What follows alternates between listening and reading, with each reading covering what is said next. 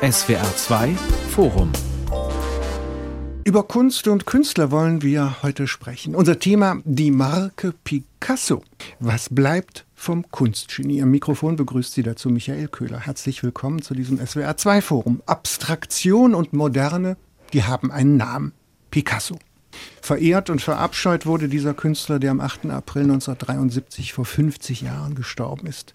Er war Maler, er war Kommunist, er war Kubist, Surrealist, Spanier, Zeichner, Keramiker, Dichter, Frauenheld und ein Stück weit auch ein Mysterium und ein Matador. Wie wurde dieser Maler zum künstlerischen Genie des 20. Jahrhunderts, zur Marke Picasso? Das wollen wir fragen in diesem Forum. Und Gäste, dies zu tun, sind Frau Dr. Beate Söntgen. Sie ist Professorin für Kunstgeschichte an der Leuphana Universität in Lüneburg. Bei uns ist auch Dr. Hanno Rauterberg. Er ist Kunstkritiker und Redakteur im Feuilleton der Wochenzeitung Die Zeit. Und mir gegenüber sitzt Dr. Rosemaria Gropp. Sie ist Kunstkritikerin, Autorin und hat gerade ein Buch vorgelegt, das heißt Göttinnen und Fußabstreifer, die Frauen und Picasso. Und bevor wir auf diesen schönen Titel zu sprechen kommen, Frau Sündken, das Werk dieses 1881 geborenen Malers umfasst mehrere 10.000 Werke, wenn man alles zusammennimmt, vielleicht 50.000. Bevor der zu dem wird, zu dieser Marke Picasso, ist er doch eigentlich erstmal am Ende des 19. Jahrhunderts ein ganz normaler, herkömmlicher Maler, oder? Ja, ganz genau. Und man kann sagen, er hat wirklich auch viel Glück gehabt. Er ist in ein gutes und äh, inspirierendes Umfeld gekommen. Er hat die Steins kennengelernt, also die Sammlerin, Schriftstellerin und ihren Bruder und ist gefördert worden und lag mit seiner Formensprache erstmal richtig. Er hat sich auch sehr stark immer wieder verändert und diese Veränderungen haben im Nachhinein zu seinem Ruhm beigetragen, aber die waren so natürlich auch nicht geplant und auf der einen Seite natürlich einem Erkundungsweg äh, geschuldet, aber schon auch einem enormen Ehrgeiz und den Rivalitäten zwischen Künstlern in dieser Zeit. Mhm. Herr Rauterberg, am Anfang ist der noch nicht skandalös. Ne? Ich habe gerade mit Frau Gropp in dem Vorgespräch gesagt, in den 50er Jahren, da gab es Attentate, kann man sich gar nicht vorstellen, auf die Gemälde. Die wurden zerkratzt, beschmiert. Und am Anfang, da ist er aber noch harmlos malt im Stile El Grecos. Ja, auch im Stile El Grecos, aber zunächst einmal ist er, glaube ich, ein Wunderkind oder hat sich jedenfalls mhm. später auch als Wunderkind ja. dargestellt. Mhm. Gibt so ein Zitat, ein, eine Anekdote, die er immer wieder erzählte von seiner Mutter, die zu mhm. ihm gesagt habe, wenn du Soldat wirst, dann wirst du zum General werden. Und wenn du Mönch wirst, wirst du schließlich Papst werden. Stattdessen habe ich es als Maler versucht und bin Picasso, Picasso geworden. Also Picasso sozusagen als Inbegriff des Malers und aber einer, der eben doch schon sehr früh angefangen hat und schon als Siebenjähriger in die akademische Malerei von seinem Vater, der auch Maler war, eingeführt worden. Mhm. Und schon mit zehn Jahren dann auf der Kunstschule in Malaga war und auch schon sehr früh, nämlich mit 19, seine erste recht erfolgreiche Ausstellung hatte. Erfolgreich, weil er schon sehr viele Bilder dort verkaufen Wir konnte. Wir schreiben das Jahr 1900. Ja, also wirklich sehr früh. Natürlich waren die Anfänge eher akademisch geprägt und klassisch in den Motiven, aber dann setzt doch sehr früh auch sowas wie Stilpluralismus mhm. schon ein, mit postimpressionistischen, an Van Gogh orientierten Malmustern beispielsweise. Und auch früh weiß er sich selber schon in Szene zu setzen. Es gibt dieses sehr frühe Porträt von ihm, wo er sich als Spanier, ja. eindeutig als Spanier, als spanisches Naturell inszeniert. Frau Gropp, Bitte ja, schön. Sie haben eben schon mit dem Kopf geschüttelt bei der Moderation, bei dem Stichwort Genie. Wusste ich, jetzt läuft die zu Form auf und hält es nicht aus. Bitte schön. Nein, ganz so schlimm ist es nicht. Aber Hanno Rauterberg hat es ja schon angesprochen, dem Wunderkind. Und das hat er als solches hat er sich auch selber identifiziert. Das heißt ja sogar, dass er praktisch gar nicht mehr lebend geboren worden ist, sondern nur dadurch, dass ihm sein Onkel Zigarrenrauch ins Gesicht geblasen hat, atmen konnte. Also seine Schöpferkraft ist sozusagen vorgeburtlich implantiert wird. Und das ist so eines der Abzeichen dessen, was sich gerne Genie nennt und was natürlich, das ist ein Begriff, über den man sich streiten kann, wenn er über reine Begabung hinausgeht. Aber Picasso hat das durchaus für sich in Anspruch genommen. wann, sagen. in die Runde gefragt, wann nimmt der Fahrt auf? Man spricht immer gerne von dieser frühen kubistischen Phase. Fachleute unterscheiden das dann in Blau- und Rosa-Perioden. Müssen wir jetzt nicht machen, wir sind nicht im Seminar. Aber der ganz große Knaller passiert doch dann schon am Anfang des 20. Jahrhunderts, so 1906, 1907 mit einem, ja, man muss sagen, ikonischen Gemälde, den sogenannten mhm. leichten Mädchen in Demoiselle d'Avignon, Frau Söntgen, richtig? Ja, genau. Die wurden allerdings erst 1916 erstmals mhm. öffentlich ausgestellt und das ist interessant und da sieht man auch, wie wichtig die Konkurrenz zwischen den Künstlern, also waren fast alles nur Männer in der Zeit, war, denn Viele Kollegen haben das natürlich im Atelier gesehen und es gab in, gerade in dieser Zeit einen enormen Wettstreit zwischen den Künstlern. Wer mal sozusagen das modernste, das skandalträchtigste Bild, vor allen Dingen auch zwischen Picasso und Matisse, also die sich geschätzt, aber äh, haben aber auch sehr stark miteinander rivalisiert haben. Und kaum hat Matisse einen großen Erfolg gehabt, dann kommt äh, Picasso mit den Demoiselles und Matisse muss das wieder toppen und die wechseln dann auch die Stile jeweils sehr dramatisch. Und da sehe ich sozusagen den, den Einsatzpunkt von Picassos rasanter Karriere als Genie. Ich weiß nicht, wer von Ihnen diese wunderbare Ausstellung in Köln gesehen hat, die Julia Friedrich noch gemacht hat. Mhm. Der geteilte Picasso, da konnte man sehr stark und sehr schön auch sehen, wie diese Genie-Fantasie tatsächlich eine Fantasie eines bestimmten Kunstbegriffes ist, der im Westen auch in der Nachkriegszeit noch hoch hochgehalten wurde, der aber in anderen Ländern eben auch in der DDR ganz anders gehandhabt wurde. Und da galt Picasso als, er hatte eine ganz andere Kontur als, als eine genialische. Und das fand ich hochinteressant, das mal so nüchtern zu sehen. Werden wir gleich vertiefen, wenn wir uns um den politischen Picasso kümmern. Eine Sekunde, lassen Sie uns bei diesem ersten äh, spektakulären Gemälde bleiben. Wenn es vielleicht zwei Bilder gibt, die jeder mehr oder weniger kennt, dann ist es das berühmte Antikriegsbild Guernica und die Demoiselle d'Avignon. Fünf nackte Mädchen aus dem Prostituiertenmilieu. Herr Rauterberg, fangen Sie mal an zu beschreiben. Was ist das für ein Bild? Wie sieht das aus? Es ist ein Bild, das schon deutliche Vorläufer hat. Also nicht nur Picasso, aber auch er hat sich an Cézanne stark orientiert und an bestimmten abstrahierenden Formen. Und auch beispielsweise schon früh hatte Picasso begonnen, auch iberische Skulpturen mhm.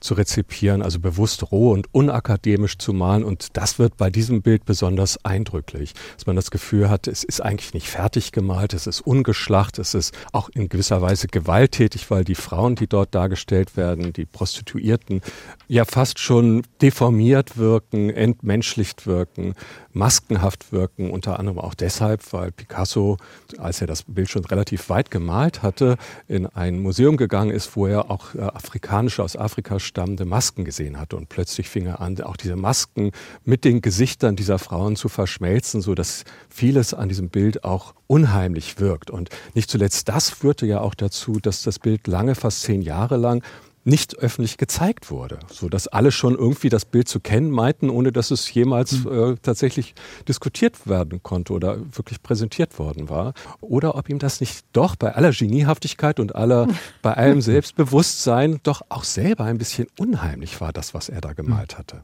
Wir ja. sind damit bei einem wichtigen Thema. Rosemaria Gropp ist bei uns, die gerade ein nagelneues Buch vorgelegt hat über die Frauen und Picasso, Göttinnen und Fußabstreifer. Bevor wir auf den Titel zu sprechen kommen, Frau Gropp, hat Hanno Rauterberg bis hierhin recht? Hanno Rauterberg hat absolut recht. Ich denke vor allen Dingen auch, was diesen Aspekt der afrikanischen Masken angeht oder ozeanischen Masken, die da reinspielen. Und er hat sicher auch recht, dass diese Frauen unheimlich sind, aber auch unheimlich gemacht worden sind von Picasso und ihrem Schöpfer. Ich glaube, es gibt da auch eine ganz entschiedene Doppelbewegung, denn es ist ja auch so, dass wenn man vor diesem Bild steht, die, die überfallen einem ja regelrecht. Man kann es ja nicht entziehen. Diese Aggression kommt von zwei Seiten. Also sie ist in dieses Bild hineingetragen, so sehe ich das, und kommt aus diesem Bild aber auch entgegen. Das macht übrigens die große Kraft dieses Bildes aus. Ich glaube auch, es ist ein Schlüsselbild der Moderne. Tatsächlich weiß man nicht, ob er es als fertig betrachtet hat oder nicht. Ich wollte das auch wissen. Da hat er sich nie geäußert. Er hat es allerdings nie signiert. Das ist interessant. Er hat immer erst signiert oder meistens, wenn er, wenn er verkauft hat oder wenn er was wirklich verschenken wollte, wirklich verschenken wollte selbst beim Verkauf nach Amerika, sehr viel später dann nochmal, ich glaube 1937, 36, war es immer noch nicht signiert und er hat es auch nicht getan. Jetzt sind schon ein paar Worte gefallen. Ich will mal ganz schnell ein winziges Zitat einstreuen. Wir sind nicht die Ersten, denen das aufgefallen ist. 1948, da schreibt der Leiter der sowjetischen Militäradministration, Alexander Dimschitz, schreibt 1948 über dieses Gemälde. Er geht mit der menschlichen Gestalt so wüst um, dass es scheine, als stammten alle diese Figuren mit den zerhackten Gesichtern und den Schielaugen, mit den gebrochenen Armen und den verrenkten Beinen aus der Folterkammer eines mittelalterlichen Inquisitors. Uiuiui. Das ist natürlich gegen den Formalismus jener, Ze jener Zeit. Aber in die Runde gefragt, Frauen Frauen und auch Gewalt ist offenbar ein großes Thema, Frau Söntgen? Ja, ist ein großes Thema. Die Frage ist, wie, wo man die Gewalt ansetzt. Vielleicht noch eine Bemerkung zu den Demoiselles. Das sind ja Sexarbeiterinnen und mit diesem Thema war ein Skandal immer schon gebucht. Das hat schon Edouard Manet im 19. Jahrhundert mit seiner Olympia gezeigt. Und das finde ich interessant. Also, dass, dass ähm, Picasso hier Thema und Darstellungsweise, die provokant ist, und das war ihm auch total klar, dass das provokant ist, dass das hier gekoppelt wird. Und die Aggression, die Gewalt gegen Frauen, also ich bin da immer nicht so sicher, ob die Gewalt beim Maler liegt oder ob das sozusagen der kulturelle Kontext ist, in dem solche Darstellungen eingebettet sind. Mhm. Und natürlich auch die, die negative negative Besetzung von Sexarbeiterinnen. Ne? Also wenn wir sagen Prostituierte, sagen wir, die prostituieren sich, aber also heute würde man das anders beschreiben. Ne? Also wir, wir leben in einer Gesellschaft, die käuflichen Sex zulässt, zwar immer auch noch sanktioniert und diese Frauen machen das und sie stehen in schlechtem Lichte da. Und das finde ich eigentlich gewalthaft und das Bild zeigt aber auch diese Form der Gewalt, die jetzt gar nicht sozusagen Picasso den Frauen angetan hat oder von den Frauen selbst verfügt wird oder was auch immer, sondern das ist ein, ein gewaltvolles Verhältnis zum weiblichen Körper, der in unserer Gesellschaft, ja, das ist irgendwie akzeptiert und das zeigt das Bild auch, ganz ähnlich wie Manet übrigens und das finde ich interessant an dem Bild. Tatsächlich tatsächlich ist in den Demoiselles d'Avignon ja auch noch die Hysterie präsent. Also der große ja. Diskurs kurz davor, der den, die Surrealisten dann als große Erfindung äh, überhaupt feiern, also den hysterischen Diskurs. Und der zielt natürlich auch auf die Frauen, die Frauenkörper das, denke ich, hat Picasso darin genau auch aufgefangen, also wie eben gesagt. Und ich würde noch ergänzen, es ist etwas weiteres sehr präsent, nämlich eine grundsätzliche Verunsicherung aller Künstler damals, die sich von dem klassischen Malereibild, von, dem, von der akademischen Malerei abgewendet haben. Denn wenn man jetzt davon absieht und nicht mehr die Wirklichkeit zeigen will, wie sie irgendwie ist, sondern tiefer blicken will, dann geht damit einher ja auch die Frage, was zeigt man eigentlich dann? Und es gab ja viele Künstler zu hm. der Zeit, die versucht haben, das Eigentliche dann mhm. in den Blick zu nehmen und unter die Oberflächen zu gucken. Und so kann man, glaube ich, auch dieses Bild jenseits des Sujets, ob es jetzt hm. Sexarbeiterinnen sind oder wie auch immer, betrachten. Es der Versuch darin, so eine Urmächtigkeit zu finden. Das war ja auch das, was ihn an den afrikanischen und ozeanischen Masken und auch an den Skulpturen begeistert hat, dass er den Eindruck hatte, da ist so etwas ganz Unverfälschtes, etwas, was archaisch über alle Epochen und und alle Zeiten und alle Räume hinweg eine Wirkung zeitigt und uns alle als Menschheit verbindet. Also so ganz pathetische Formeln, die dann benutzt worden sind. Das finde ich ist dann ja auch ein Leitmotiv ausgehend von diesem Bild in fast allen seinen Werken bis hin zu seinem Lebensende. Hm. Immer dieser Versuch, etwas aufzutun, was aus sich heraus sprechend ist, ohne Abbildfunktion zu haben, ohne etwas zu repräsentieren. Ich nehme einen Impuls von Hanno Rauterberg auf und werfe einfach mal in die Runde. Und es gibt zwei Konkurrenzdiskurse zu jener Zeit. Der eine ist ein technischer, nämlich der Erfolg der Fotografie. Die Maler sagen sich, wenn die Fotografie so viel dokumentarischer und präziser ist als die Malerei bisher, müssen wir was anderes zeigen. Der Kubismus entsteht, die simultane Ansicht von mehreren Seiten, von innen und außen und natürlich auch die Psychoanalyse, die das Ungesehene, das Unerhörte zum Thema macht, Energien zum Thema macht. Spielt das da wesentlich mit hinein, Frau Gropp? Sie legen die Stirn in Falten ein wenig? Oh, das stimmt nicht.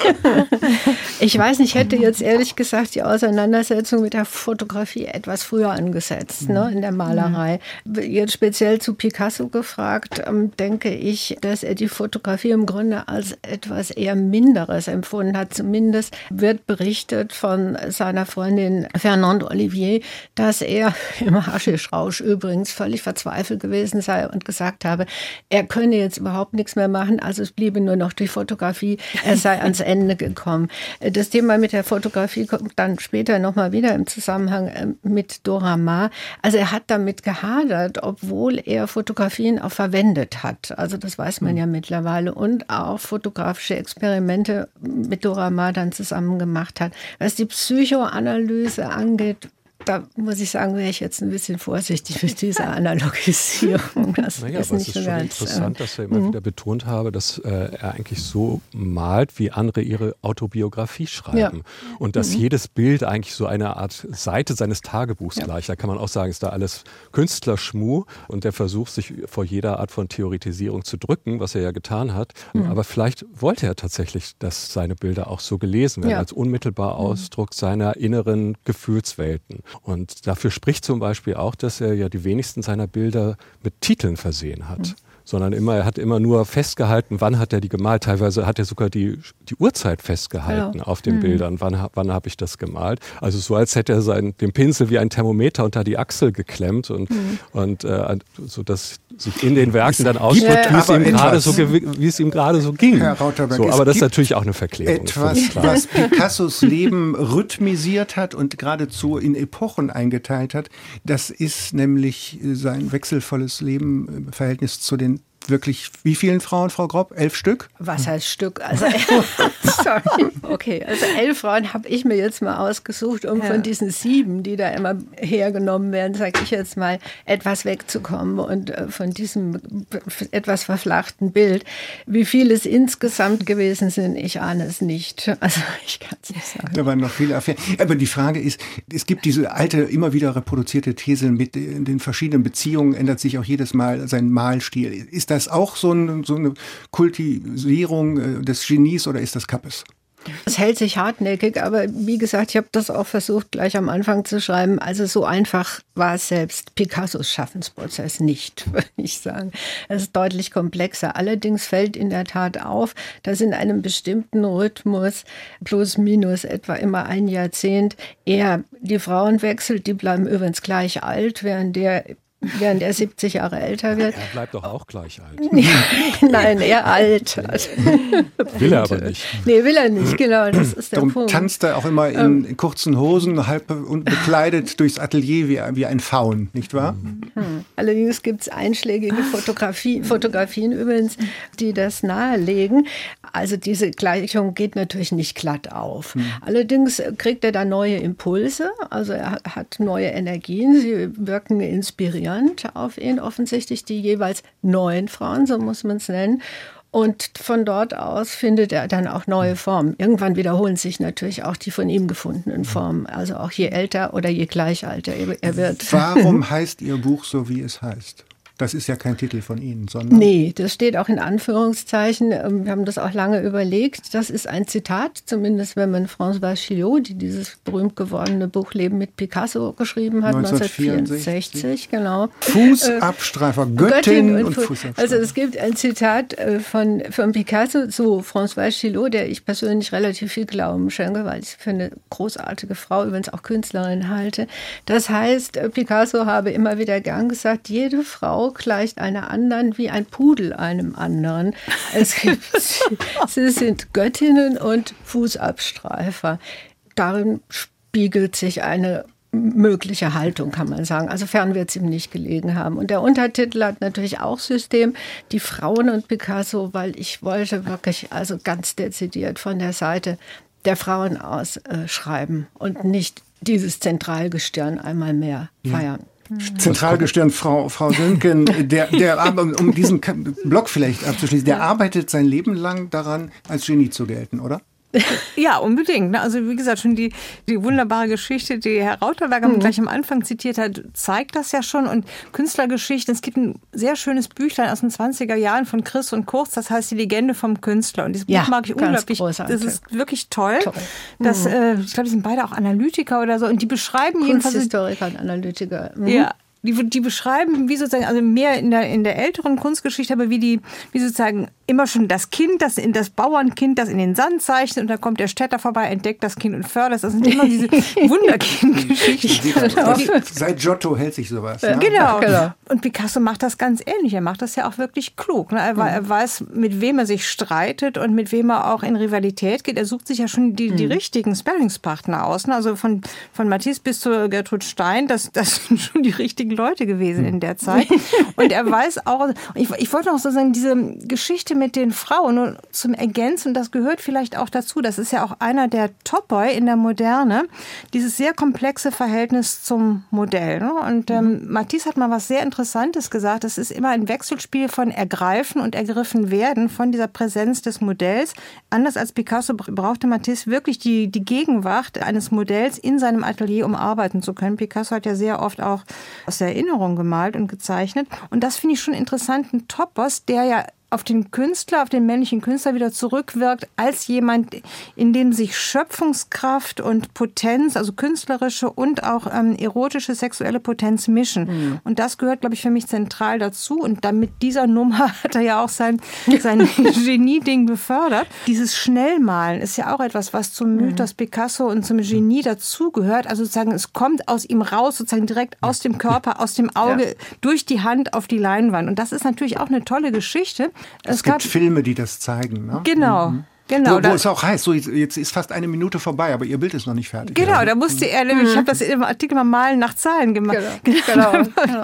Der arme Picasso stand natürlich auch unter ökonomischem Druck und, und das finde ich, das zeigt das ganz schön, also wie in dieser Zeit, also bei diese Schnellmalerei. Stil und Frauenverschleiß. Also. Ja, das kostet, ne? Zahli Ander hat mal gesagt, sie wäre a good housekeeper. I keep all the houses of my former husband.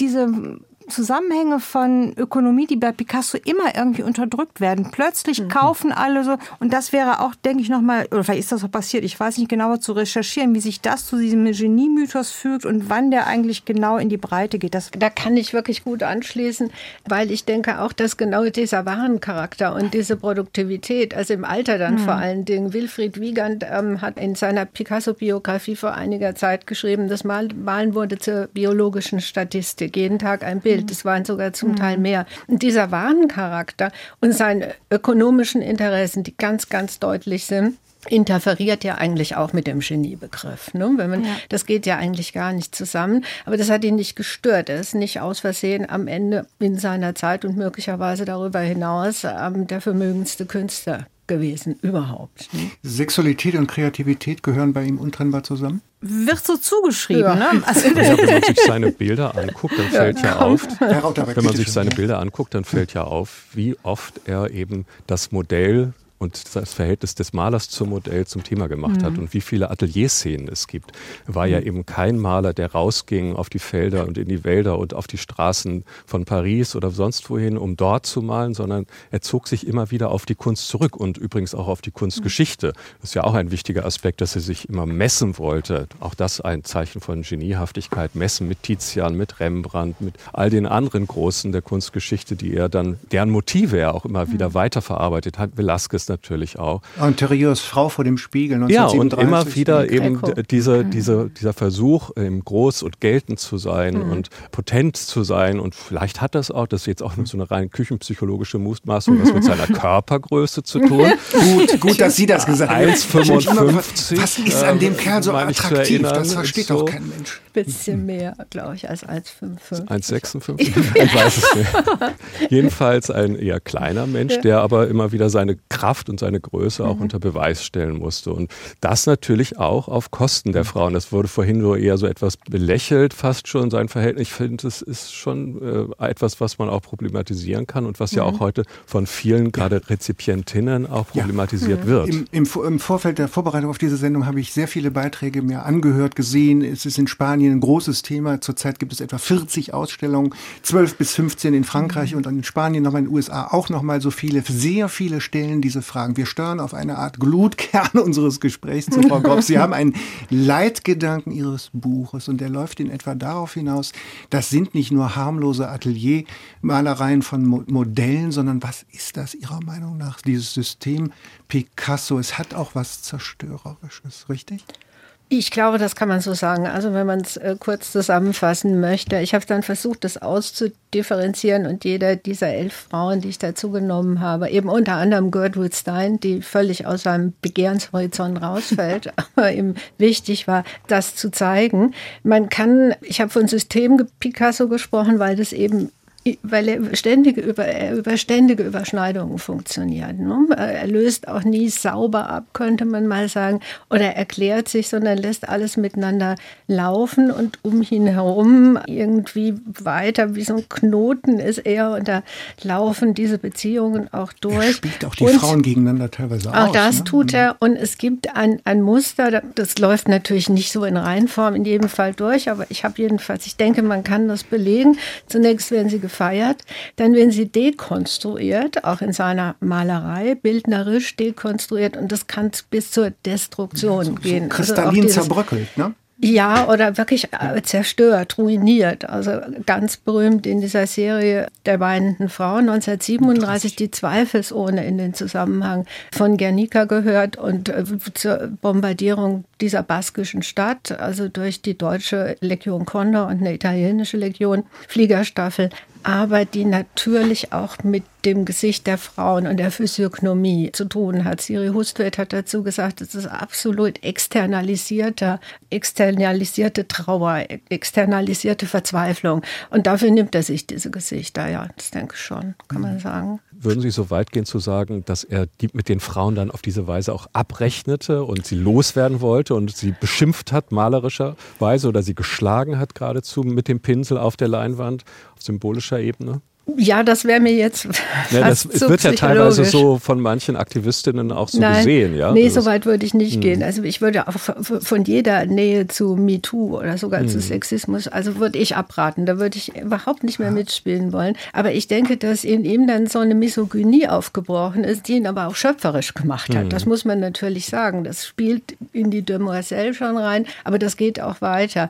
Und man kann es auch nachweisen. Also zum Beispiel seine erste Ehefrau Olga Wenn ich es kurz sagen darf, ja. hat er ja zur klassizistischen, neoklassischen... War nur zweimal verheiratet und das war die erste. Ne? Genau, mhm. ab 1918, glaube ich, ja, zur klassischen, klassizistischen Ikone gemacht. Und als er dann ihrer überdrüssig geworden ist, die war bestimmt auch nicht unproblematisch und auch schon die, die Beziehung zu Marie-Therese Walter Tänzerin aufgenommen hatte. Die war Tänzerin, Russin, also heute, heute würde man sagen Ukrainerin. Und dann hat er sie wirklich, es gibt ein so unglaublich schreckliches Bild, dass einem die Tränen kommen können, als die er sie gemalt hat. Akt im roten Sessel heißt, das kann man mhm. überall finden. Und da ist es ganz klar, also was er da ausagiert. Ob sie da beigesessen ist in dem Fall oder nicht, weiß ich nicht. Ich weiß nicht, wer es wissen kann. Es ist jedenfalls furchtbar. Also sie haben mal geschrieben, Picassos Begehrensstrategie sei voller Aggressivität und Misogynie, also Frauenfeindlichkeit. Bleiben Sie dabei? Ich glaube, so habe ich es nicht geschrieben, sondern ich habe ähm, versucht, das immer wieder nachzuweisen, weil ich es ja auch differenzieren wollte. Er hat ja auch großartige Bilder von Frauen. Er hat ja die schönsten Bilder, die man sich vorstellen kann, zum Beispiel Beispiel bei Dora Maar, die ich eben schon erwähnt hatte im Zusammenhang mit der weinenden Frau, genau in derselben Zeit, in der Guernica-Zeit 1937, macht er schönste, das schönste Porträt vielleicht von ihr überhaupt. Mhm. Also das durchmischt sich. Das sind, und wie auch schon Hanno Rauterberg gesagt hat, äh, tagebuchhaft oft. Mhm. Ich denke mal, von einem Tag auf dem anderen kann sie wieder ganz nahe sein und Göttin und dann wieder, ja. Herr Rauterberg, wir müssen Frau Gropp mal, mal ärgern, damit ihr uns so billig nicht davonkommt. Sie haben eben gesagt, mit MeToo würden Sie sich dem Picasso nicht nähern wollen. Und auch mit den afrikanischen Masken nicht. Das ist doch ein klassischer Fall von Appropriation, also von kultureller Aneignung. Oder sehe ich das falsch? Na, so wird das jetzt mittlerweile ebenfalls diskutiert. Selbst das Picasso-Museum in Paris hat jetzt gerade eine. Ausstellung eröffnet, wo sie das ins Offensive wenden und versuchen, den Diskurs selber in gewisser Weise, der ihnen aufgedrängt wird, dann selber zu führen und äh, mit Künstlern und Künstlerinnen, die sie eingeladen haben in diese Picasso-Ausstellung, die einen gewissen Gegenpol bilden sollen. Und einige Einige übernehmen dann auch die Rolle und sagen, sie finden das unmöglich, diese Art von Aneignungskultur, verkennen allerdings, dass es ja eigentlich ja auch eine positive Note mhm. war. Also Picasso hat das ja nicht in irgendeiner Weise abwertend gemeint, sondern also hat sich dafür sagen, begeistert. Zwei, zwei Gesichter haben Holzmasken auf auf diesem Gemälde. Ach so, auf dem, dem Mausoell, aber auch darüber hinaus hatte er viele Sachen gesammelt und auch in anderer Form immer wieder für sich als Inspiration verwendet. Kann man sagen, gut, das ist eine Art von Übergriffigkeit, weil er das nicht kenntlich macht oder den kulturellen Zusammenhang, in dem diese Dinge, diese Objekte gestanden haben, völlig außer Acht lässt. Er ist einfach von der Magie, dieser starken sinnlichen Wirkung dieser Objekte so begeistert, dass er versucht, etwas sich davon zu mhm. borgen und zu sagen, das gehört doch eigentlich der ganzen Menschheit. Er ist damit aber natürlich ganz klar ein, mhm. ein Teil eines ganz großen Systems mhm. äh, und äh, kann man ihn, glaube ich, nicht persönlich dafür haftbar machen. Frage in die Runde. Würden Sie zustimmen, wenn, man, wenn ich sage Macho, Matador und Mysterium und Sexist ja, aber Krimineller nein? Nee, würde ich nicht zustimmen. Wunderbar. Warum nicht? Ja, in beide Richtungen nicht. Also Macho wenn es sein muss. Kommt mir ein bisschen Ja, antiquiert ja. vor. Also, machistisch war er ja genau. schon drauf, das muss ja, man schon sagen. Ja, aber Macho klingt so irgendwie nach Macho Also Sie Macho. retten ihn äh, an Stellen, ich- wo ich es nicht erwartet hätte, Ja, Frau ja. Grob, und an So ist anderen, aber das ist das Schöne an solch einem Gespräch. Nur zu, nur an zu. manchen Stellen in der Tat. Sexismus, wie gesagt, glaube ich überhaupt nicht. Da würde ich mir jetzt Hilfe von den Kollegen, der Kollegin erwarten. Ich glaube, das ist einfach eine zu große Hülle, die man ihm da überstülpen würde. Also ich würde bei diesen ähm, ausagierten Stimmungen bleiben wollen, die eben auch in diesen immer datierten, also bis zum letzten Zettel ja datierten Werken, Arbeiten zu finden sind. Kriminell wüsste ich nicht wieso fällt mir jetzt nichts ein. MeToo hatten wir schon. Ich glaube nicht, dass er auf eine Art und Weise mit Abhängigen, also auch beruflich oder in ihrer Zukunft abhängigen Personen, Frauen agiert hat, wie ich zumindest diesen Begriff definieren würde. Und vielleicht nicht nur ich, denke ich mal. Ja. Frau Söntgen, ja. Ja, das, was wir aus MeToo gelernt haben, sind, dass, dass die Missbräuche auf verschiedensten Ebenen stattfinden und missbräuchlich also würde ich das sein Verhalten gegenüber seinen Frauen schon auch beschreiben. Aber das ist eben doch nochmal, wie Rosemarie Grob gerade auch sagte, nochmal auf einer anderen Ebene zu suchen. Die Abhängigkeitsverhältnisse sind patriarchal in der Zeit. Ne? Das sind nur sehr wenige Frauen. François Gillot hat sich da wunderbar rausgearbeitet, wie ich jetzt nochmal durch, kann man sagen. durch äh, das Es gibt eine Minderjährige, ne? das Ja. wissen wir ja auch, Marie-Therese Walter. Wie Genau. alt war die Frau Grob? 16, 17? Die war 17, wobei man bedenken muss, äh, das habe ich aber auch nach ganz viel Suchen erst rausgekriegt, sexualmündig heißt das, glaube ich, war man in Frankreich zu dieser Zeit mit 15. Also alt, diese Argumente mit, sie warteten bis sie 18 war, was ja eh nicht gestimmt hat, sind eigentlich hinfällig vor diesem Hintergrund. Jetzt mal rein, also vor dem Gesetz. Frau Söntgen war gerade bei dem Stichwort äh, verschiedene Niveaus der Abhängigkeit. Also das kann man, glaube ich, ohne, ohne große Mühe sehen, dass Picasso sich auch in Verhältnissen wohler gefühlt. Ich glaube, er hat das auch mal zu Françoise Gillot, Rosemarie Grob weiß das besser als ich, gesagt, dass, ähm, dass es eigentlich schade ist, dass sie, dass sie so unabhängig gewesen ist, auch finanziell, Oh ja. ökonomisch. Also da sieht man natürlich schon ein bestimmtes Muster. nicht, ja? Nee, natürlich nicht. Ne? Und ich glaube, er war auch dankbar, dass keine der Frauen künstlerisch, also er fand ja ohnehin, dass Frauen eigentlich für die Kunst nicht wirklich gemacht sind. Das passiert mal, aber das kommt nie so richtig. Aber ich würde das eher als, ähm, als patriarchale Muster beschreiben, die er in, vo- in voller Blüte lebt. Das äh. Ja, und das war klar. ja auch lange wirklich ein blinder Fleck in der Moderne, wo man Klar. immer gesagt hat, Mensch, das Genie und die Muse. Und die Genau. Muse ist dann immer nur der Ich Inspiratier, habe mich die die ganze. Zeit gedrückt vor Ja. dem Begriff. Gut, dass der Rauterberg das sagt. Naja, Ja, aber ich das ist, auch. und das hat natürlich das so auch verstärkt, auch bei all den Sammlern und Sammlerinnen und auch bei den Mhm. Leuten, die in, ihre, in seine Ausstellung gegangen sind und das dann als so einen selbstverständlichen Topos immer wieder reproduziert haben. Und auch in den Nachrufen vor 50 Jahren, wir machen ja diese Sendung aus Anlass dieses 50-jährigen Todestages, geht es natürlich immer nur um den Titanen und um über den Bürgerschreck und die vulkanische Produktivkraft und all diese Dinge. Und äh, ja, unter welchen Bedingungen Der das eigentlich Minotaurus so von Malaga. Ja, die, unter welchen Bedingungen das dann eigentlich und auf wessen Kosten das alles vonstatten gegangen ist, wird nie erwähnt. Und man muss das nicht eins zu eins mit der Kunst verrechnen. Da gebe ich Ihnen vollkommen recht. Und es ist auch Blödsinn, wenn eine Künstlerin wie vor, vor drei, vier Jahren im MoMA war es, glaube ich, sich dann aufbaut vor den Demoiselles und sagt, hier, wir müssen Sternchen auf diesem Bild verteilen oder jedenfalls die Anmerkung am Bildtitel äh, muss klarstellen, dass dieser Mann ein Frauenverachter war.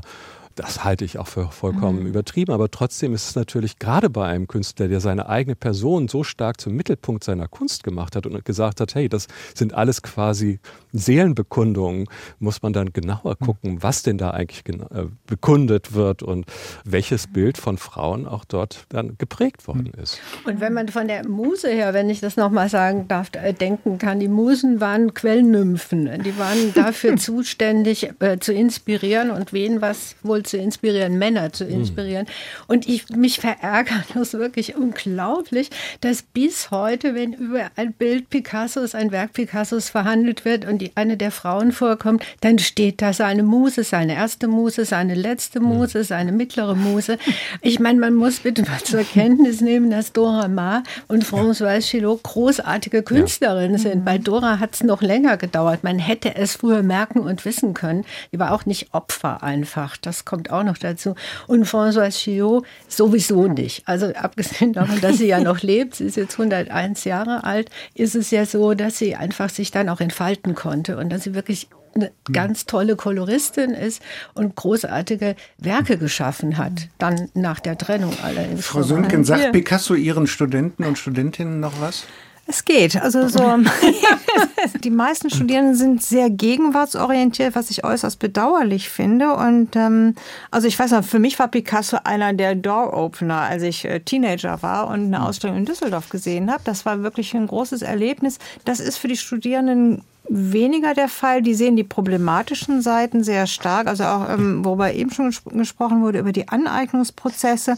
Die Intelligenten regen sich darüber auf, und das finde ich auch völlig berechtigt, dass eine fremde Kultur angeeignet wird, und zwar um sich selber sozusagen groß zu machen, als Erfinder der Moderne mit hm. Mitteln, die er geborgt hat. Und das, das ist, also das finde ich einen interessanten Punkt, den man auch durchaus noch vertiefen was, Was sind, die, was sind geborgte Mittel?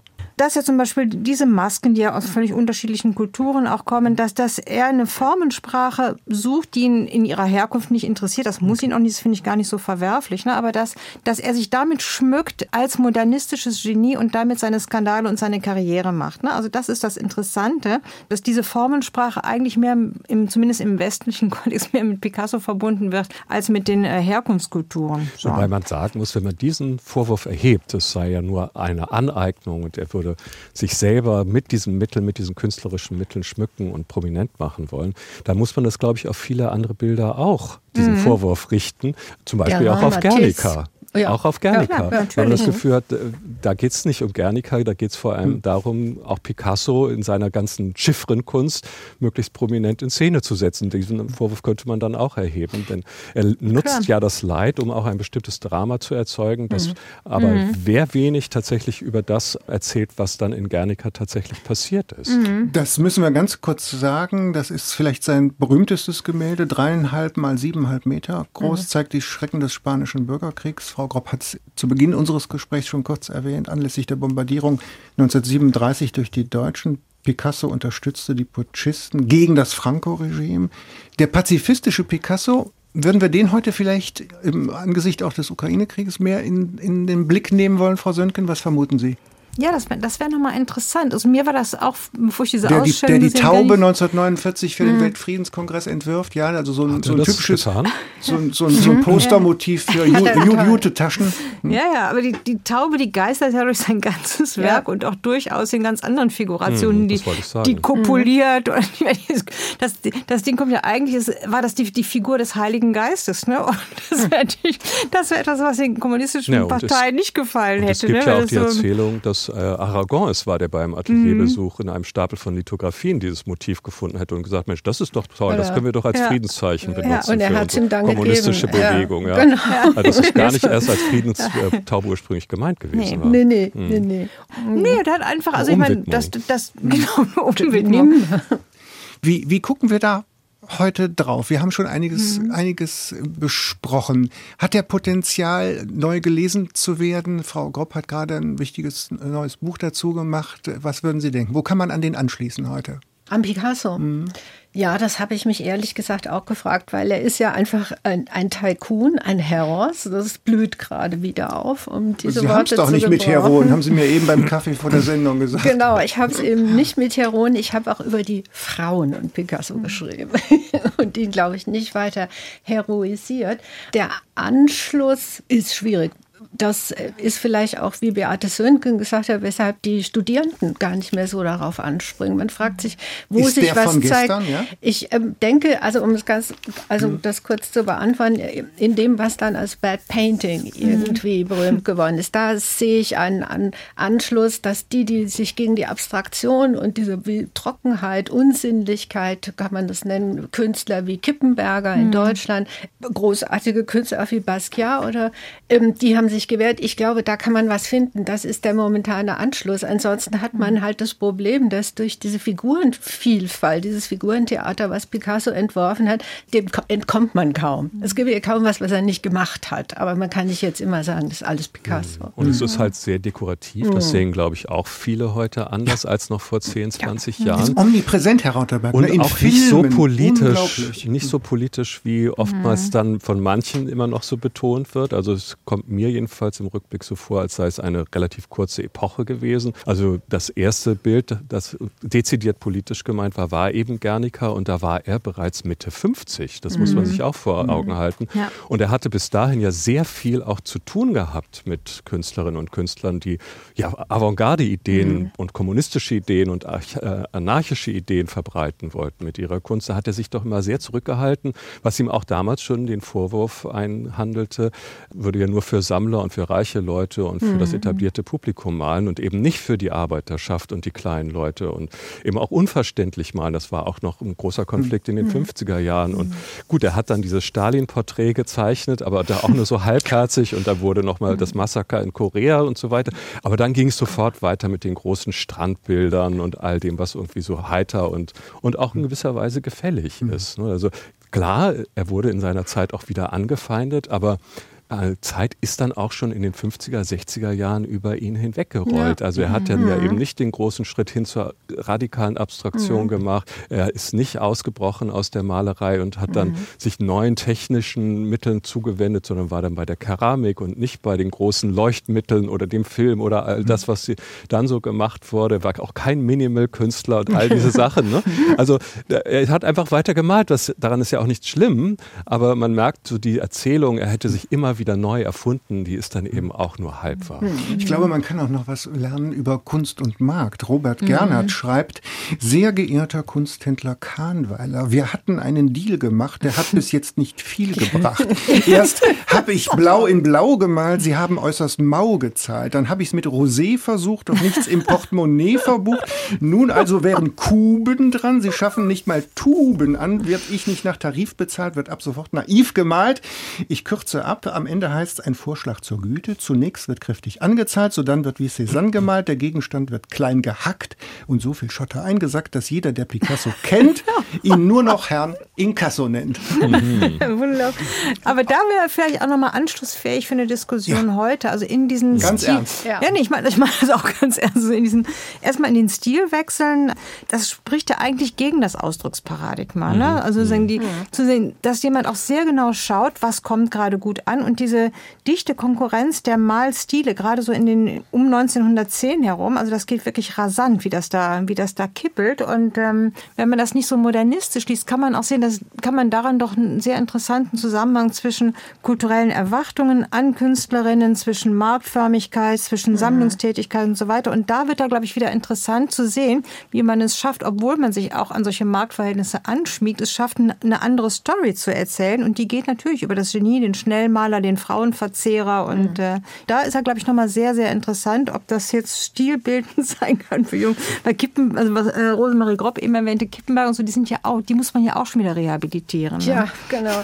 Ich wollte noch hier kurz ja. anschließen. Ich glaube, dass man sogar so weit gehen kann, das hat jetzt nichts mit dem Buch zu tun, dass man sagt, es ist kein Versehen, dass versucht worden ist, dieses Spätwerk, was ja nochmal mhm. so viel produziert hat wie vorher in seinem ganzen Leben mhm. zuvor, dass es äh, mit dem Markt zu tun hat, das versucht worden ist, das anzuheben. Da war mhm. so eine Masse von Musketieren, ähm, Frauendarstellungen, die zum Teil einfach grauenhaft sind und anderen, Nicht zu sagen Dingen. pornografisch, ja. Mhm. Auch das, also mhm. die sind versucht worden anzuheben, weil dann natürlich Interessen sind und man hat versucht, glaube ich, die, die auf den Markt zu bringen. Das hat übrigens nicht wirklich geklappt. Also die mhm. kommen nicht hoch, vielleicht mal so ein Musketier, der klingt jetzt komisch, ein paar Millionen kostet, aber was sind das gegen 155 Millionen Dollar oder so? Das hat nicht geklappt, aber ich denke, dass es diesen Zusammenhang ganz klar gibt. Ne? Nein, nur weil Sie vorhin, Herr Köhler, fragten, wo, wo kann man heute noch anknüpfen? Das Interessante finde ich, dass er ja auch das Prozesshafte so stark gemacht hat in seinen Bildern, dass es mhm. eben